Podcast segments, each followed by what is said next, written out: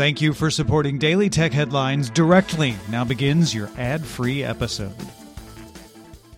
I'm Rich Droppolino, and these are the tech headlines for the week that was. Snap announced it will roll out Snapchat cameos on December eighteenth, allowing users to insert a face into an animated GIF-type video. Cameos work by taking a selfie to teach Snapchat what you look like, then choosing either a female or male body type.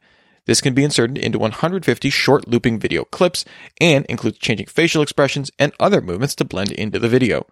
Users can opt into multi-person cameos, and Snapchat plans to release new video loops weekly. Cameos is currently in testing in some international markets. Uber released a report listing all sexual assaults, homicides, and fatal accidents associated with its rides in the U S in twenty seventeen and twenty eighteen.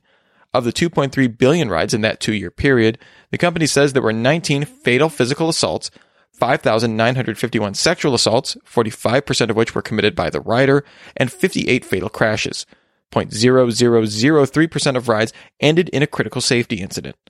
The report is an effort for transparency, and the data will be used to improve security measures. Uber announced it will share the names of deactivated drivers with other ride-hailing companies to make them aware of past incidents. Uber will also make sexual assault and misconduct training mandatory for all U S drivers. The trial to stop T-Mobile buying Sprint began Monday, led by New York and California state attorneys general. The attorneys say a plan to combine the number three and number four wireless carriers would raise prices, especially for users of prepaid plans. The companies argue that a stronger combined company will result from the proposed twenty-six point five billion dollars takeover and will push down prices for consumers. Facebook sent an alert to U S Attorney General William Barr, U K Home Secretary Priti Patel, and Australian Minister of Home Affairs Peter Dutton, and former U S Homeland Security Secretary Kevin McClellan, that it will not weaken end-to-end encryption across its messaging apps. The letter is in response to a letter by Barr sent to the company back in October, which raised concern that Facebook's end-to-end encryption in its WhatsApp and Messenger apps would prevent law enforcement agencies from finding illegal activity such as child sexual exploitation, terrorism, and election meddling. The U S, U K, and Australian governments have asked that Facebook design a backdoor in its encryption protocols or otherwise let law enforcement gain access to user content. Twitter C E O Jack Dorsey announced the company will fund an independent project called Blue Sky to develop an open and decentralized standard for social media.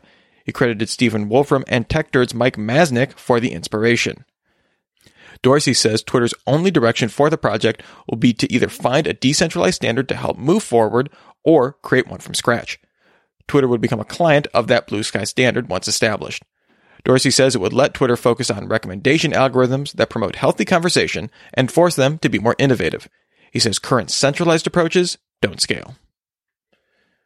Google released Android ten for Android T V with mostly security and performance improvements.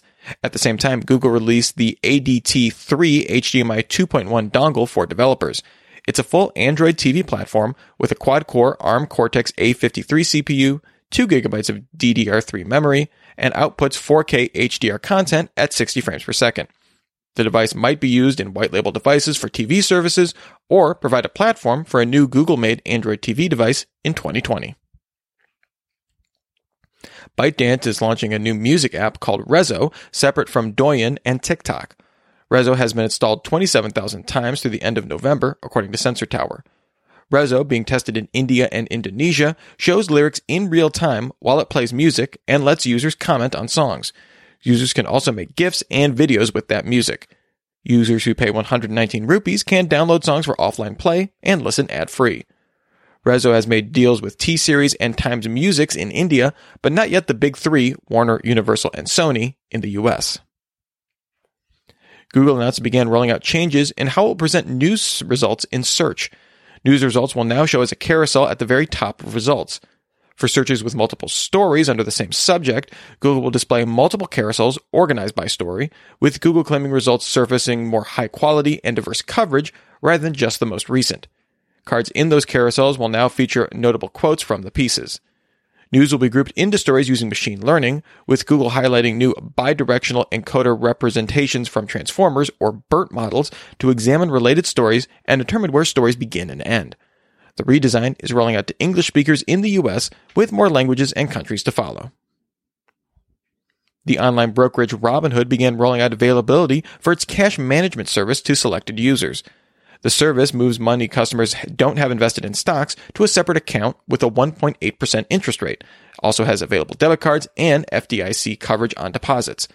The service was originally announced last year as a checking and saving service, but was retooled after receiving criticism from the Securities Investor Protection Corporation for not partnering with existing banks or offering traditional bank consumer protections. Robinhood originally applied for a national banking charter to launch cash management as a checking account, but withdrew the application last month.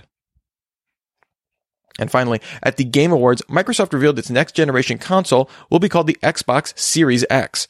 It also showed off the exterior design for the first time and demoed a trailer for Hellblade two. The design is a P C-inspired black rectangular prism with a slot-loading disk drive able to be placed either vertically or horizontally.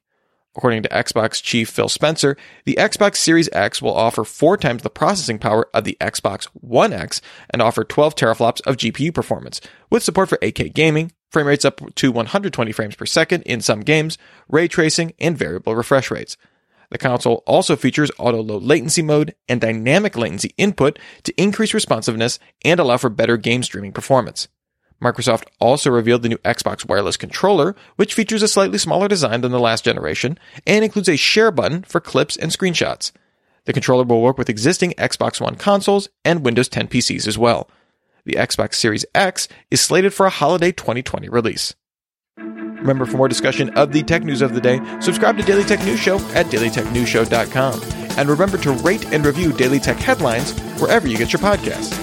Thanks for listening. We'll talk to you next time. And from all of us here at Daily Tech Headlines, remember, have a super sparkly day.